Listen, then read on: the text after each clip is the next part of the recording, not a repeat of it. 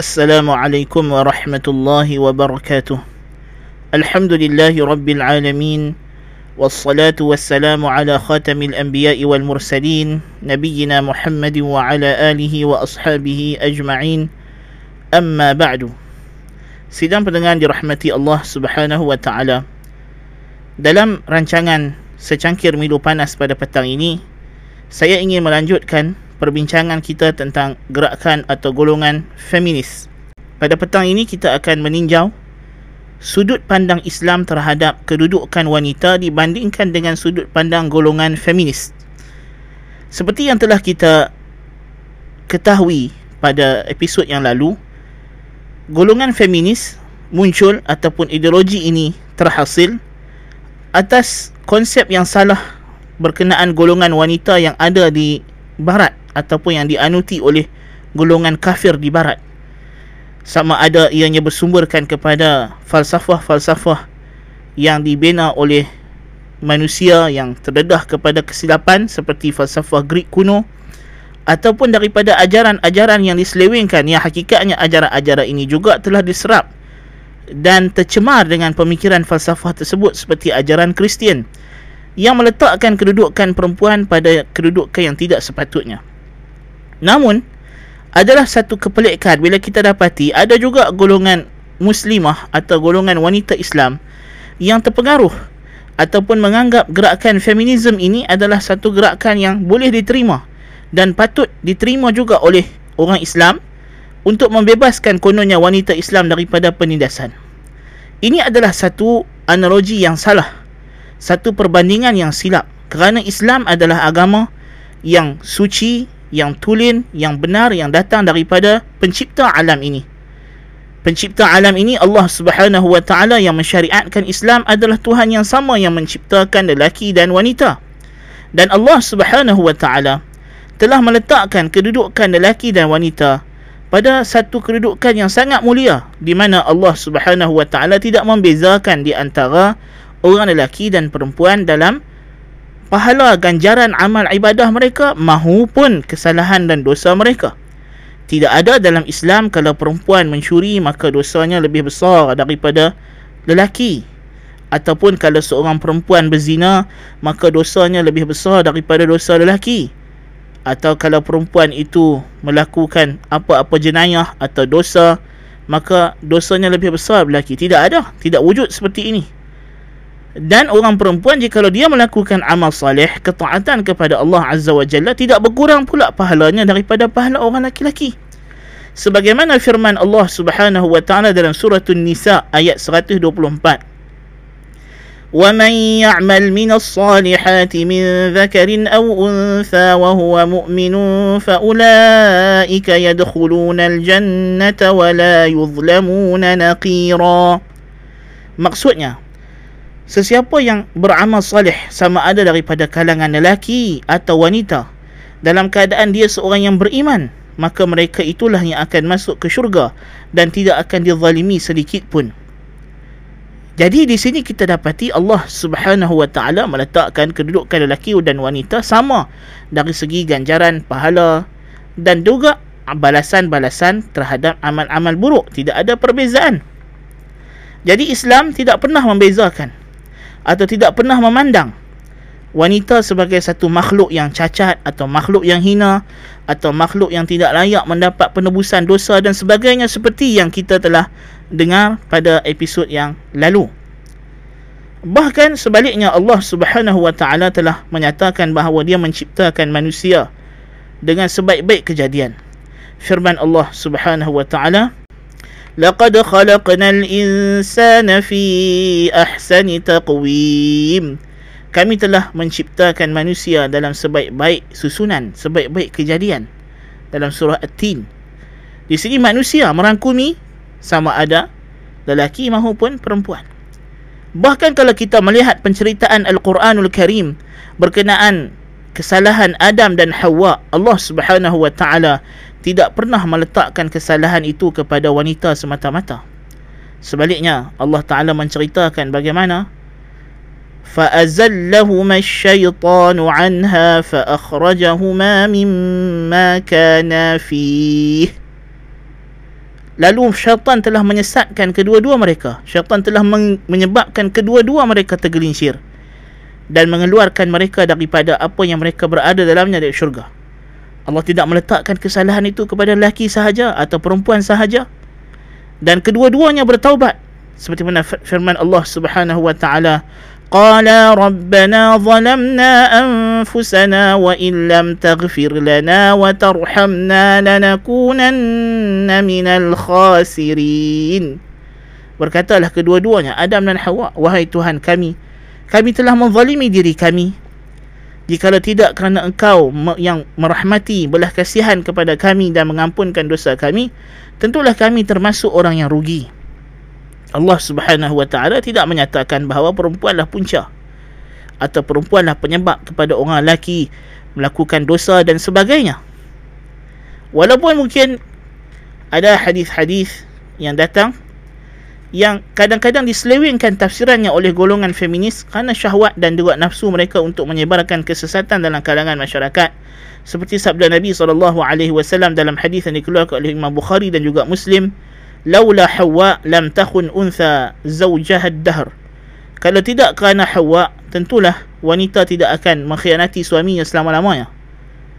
Hadis ini setengah mereka mengatakan ha inilah dia Islam meletakkan kesalahan itu kepada wanita kepada hawa kita kata salah kalau kita melihat siyaqul Quran cara al-Quran menceritakan peristiwa Adam dan Hawa itu tidak ada kesalahan diletakkan pada satu pihak sahaja jadi apa maksud hadis Nabi SAW kalau tidak kerana Hawa? Tentulah orang perempuan tidak akan mengkhianati suaminya. Kata para ulama rahimahumullah jami'an.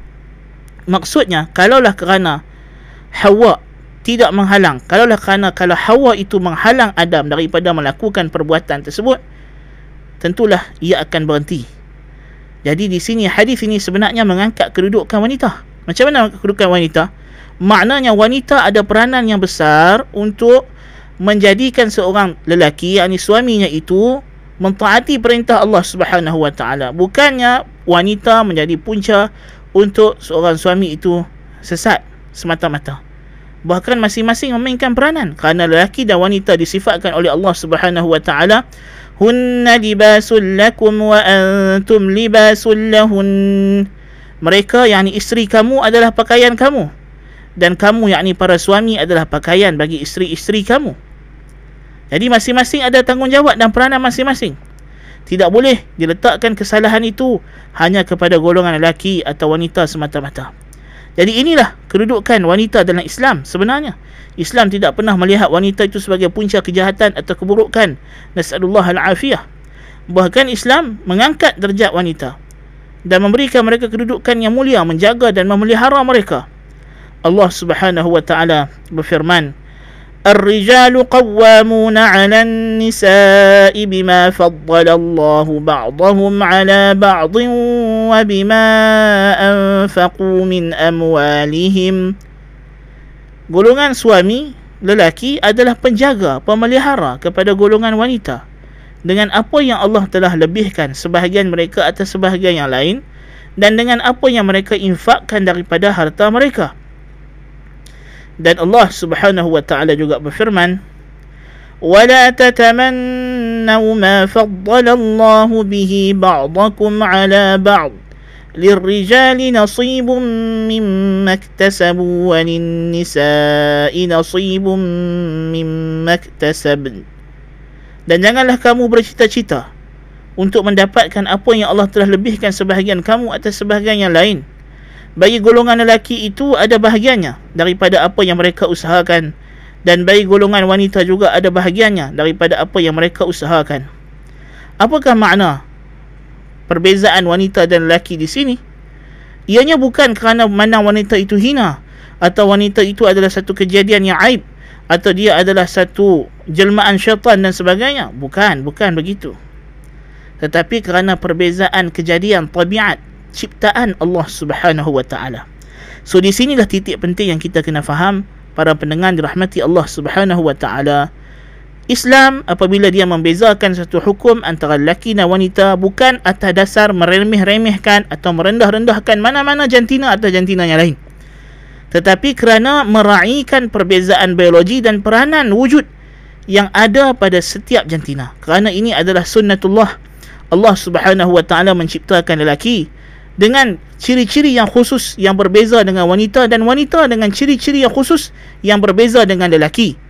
Lelaki tidak boleh melakukan tanggungjawab wanita dan wanita tidak boleh melakukan tanggungjawab lelaki. Ia bukan sekadar isu wanita dilarang menjadi pemimpin sahaja. Bahkan lelaki juga tidak boleh melakukan perkara-perkara yang telah dikhususkan untuk wanita. Jadi di antara kesilapan dan falasi yang selalu dimainkan oleh golongan feminis ini ialah mereka mengatakan Islam mendiskriminasi wanita. Kerana apa? Ada perkara-perkara yang dibenarkan untuk orang lelaki buat dan tidak dibenarkan oleh golongan wanita untuk melakukannya. Tetapi mereka lupa. Dalam Islam juga ada perkara yang boleh dibuat oleh golongan wanita tetapi dilarang dan diharam keras ke atas golongan lelaki. Kalau kita melihat sekecil-kecil perkara seperti pakaian sebagai misalnya dilarang keras lelaki memakai sutra dihalalkan untuk wanita.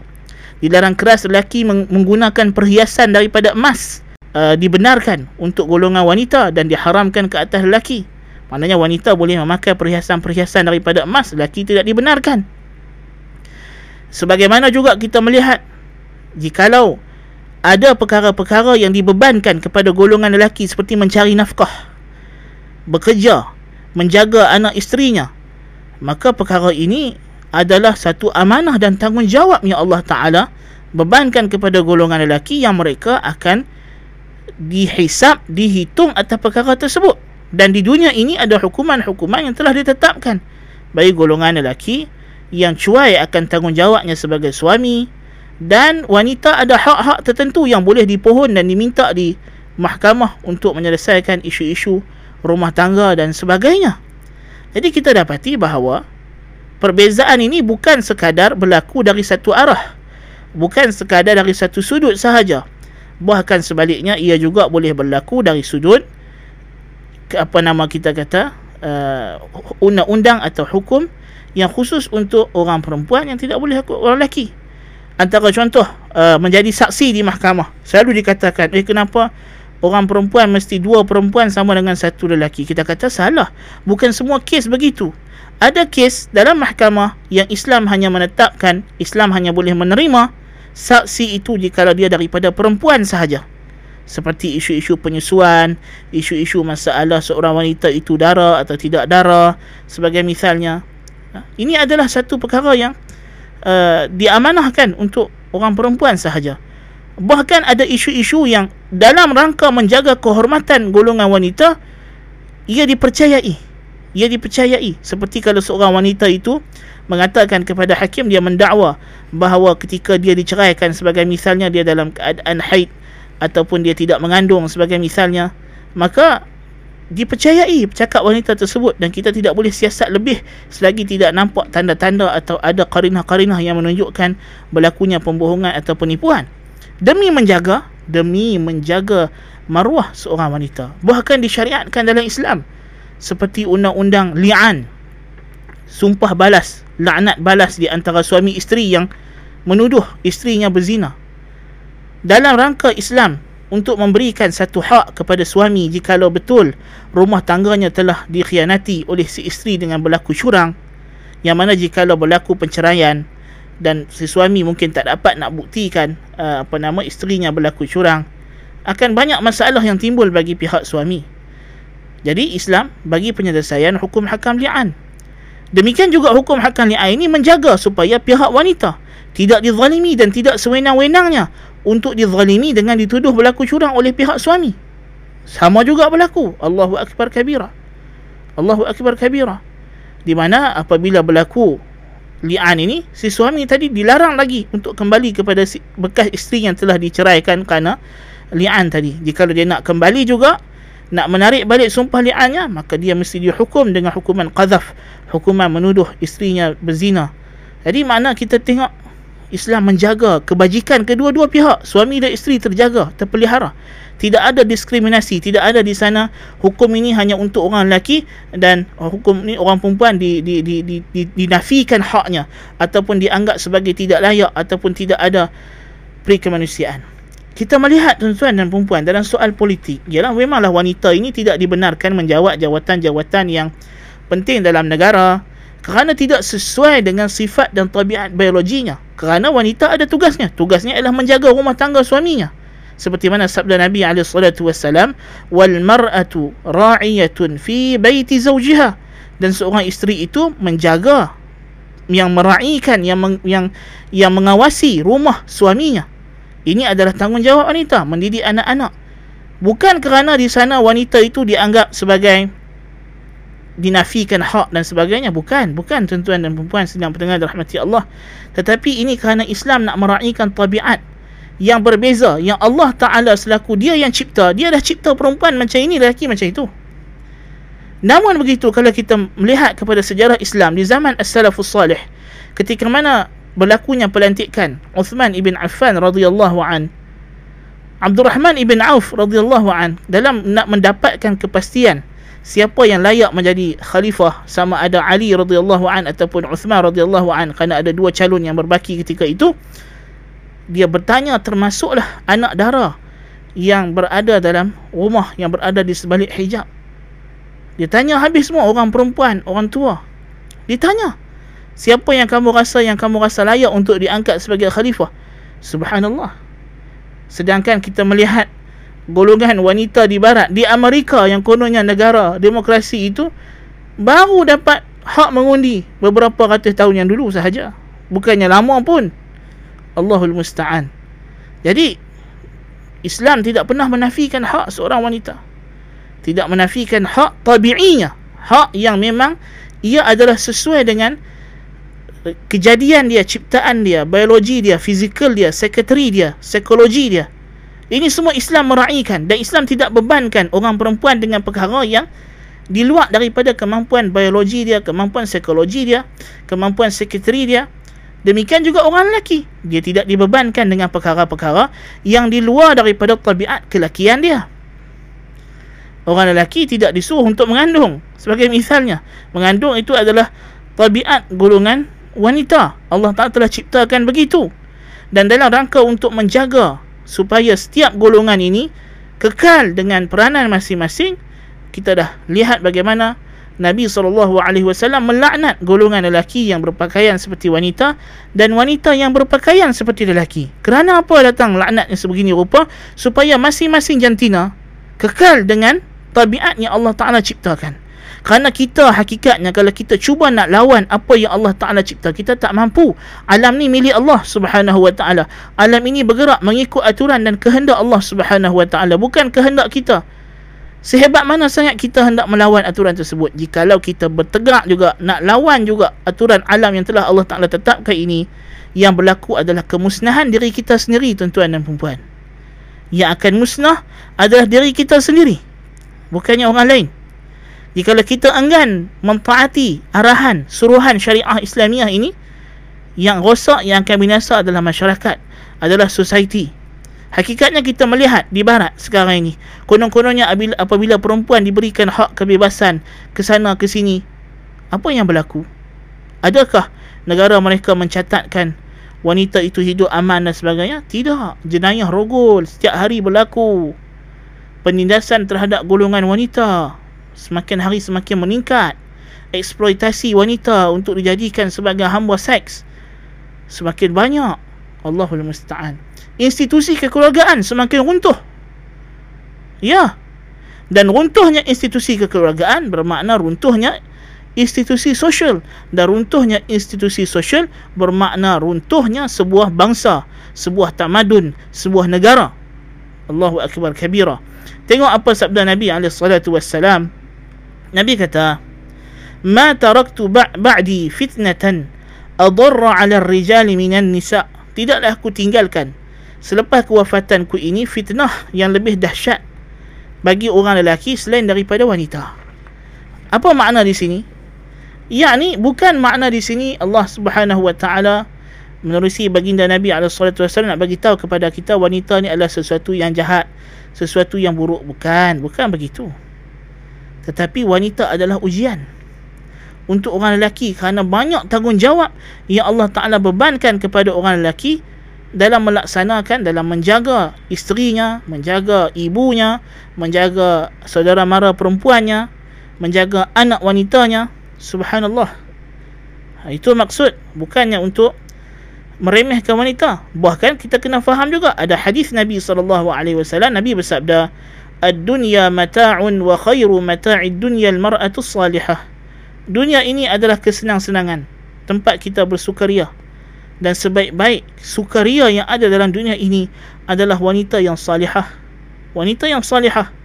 Allah Subhanahu wa taala menyatakan dalam surah Ar-Rum an khalaqa lakum min anfusikum azwajan litaskunu ilayha wa ja'ala bainakum mawaddatan wa rahmah dan di antara tanda kebesaran Allah di antara tanda ayat-ayat kebesaran Allah bahawa dia menciptakan bagi kamu daripada jenis kamu sendiri pasangan-pasangan supaya kamu tenang berada dengannya dan dia jadikan di antara kamu berdua itu rasa cinta kasih sayang dan belas kasihan. Allahu akbar.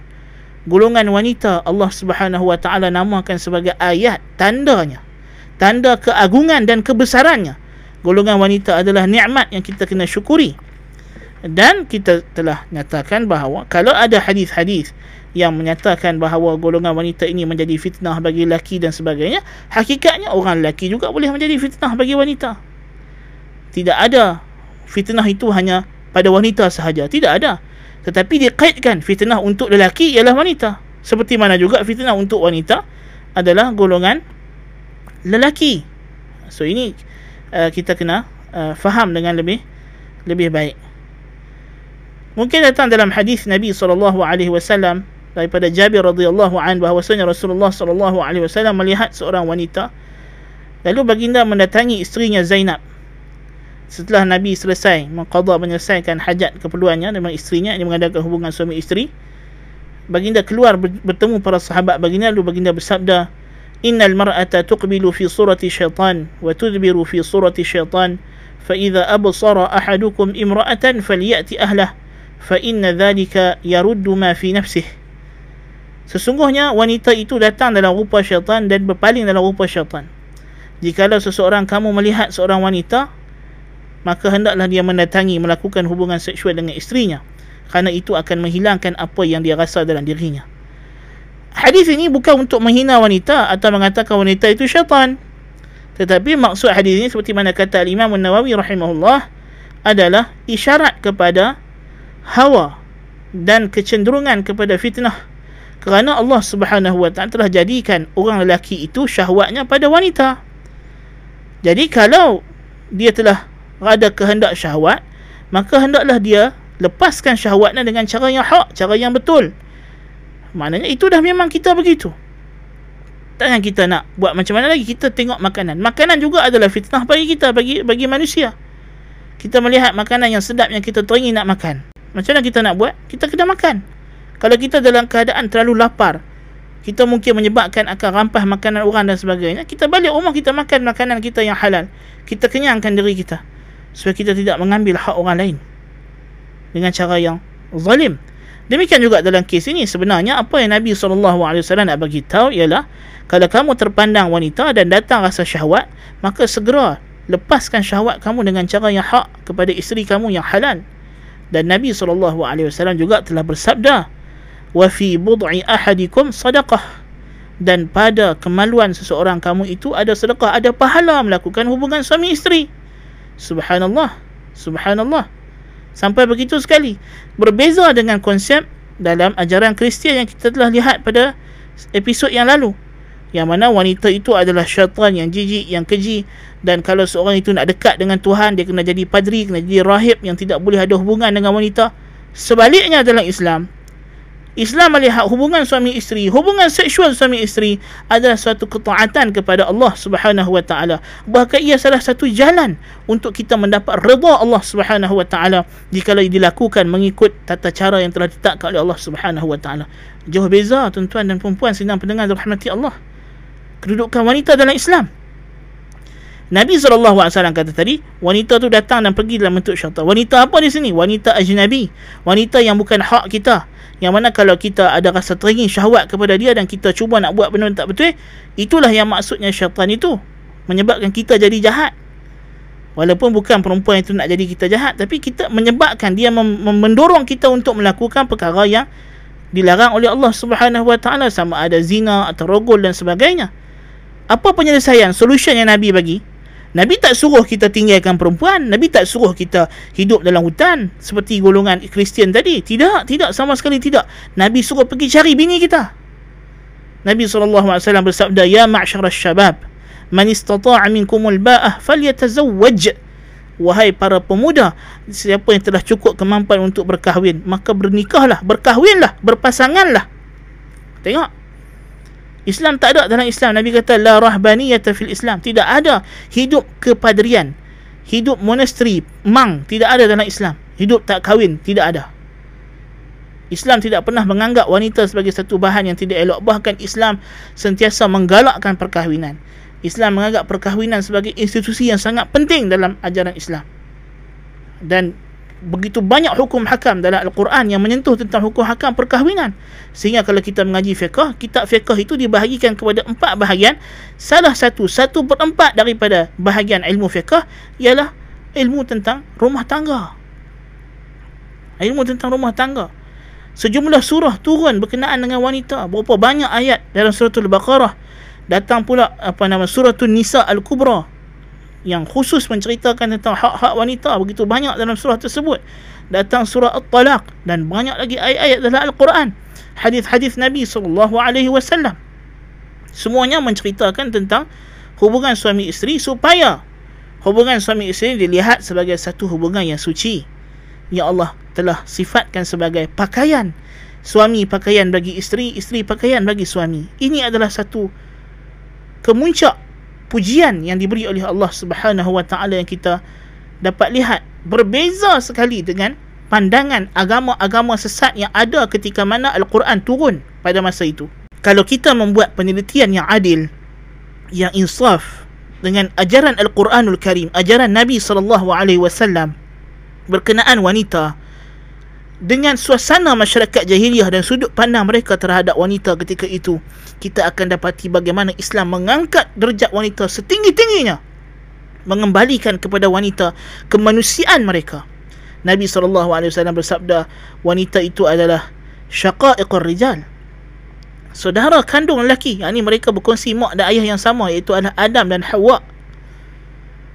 Sampai begitu sekali Nabi SAW menegaskan. Namun begitu, ini tidak menafikan di sana ada perbezaan biologi, perbezaan fizikal, perbezaan psikologi yang menuntut supaya di sana ada hukum hakam yang dibezakan di antara lelaki dan wanita bukan atas dasar diskriminasi, bukan atas dasar merendah atau menghina tetapi dalam rangka meraihkan sunnatullah sunnah Allah supaya setiap gender, setiap jantina ini hidup mengikut aturan yang netral yang sepatutnya yang memang begitulah mereka dicipta oleh Allah Subhanahu wa taala. Jadi mudah-mudahan dengan penjelasan yang ringkas ini kita dapat memahami bagaimana bezanya kedudukan wanita, sudut pandang Islam terhadap wanita dan sudut pandang feminis terhadap golongan wanita dan dapat menjadi satu tapak asas untuk kita lebih memahami syubhat-syubhat yang dibawa oleh golongan feminis ini berkenaan dengan kedudukan wanita dalam Islam. Sekadar itu dulu untuk petang ini. Subhanakallahumma wa bihamdika ashhadu an la ilaha illa anta astaghfiruka wa atubu ilaik. Wassalamualaikum warahmatullahi wabarakatuh.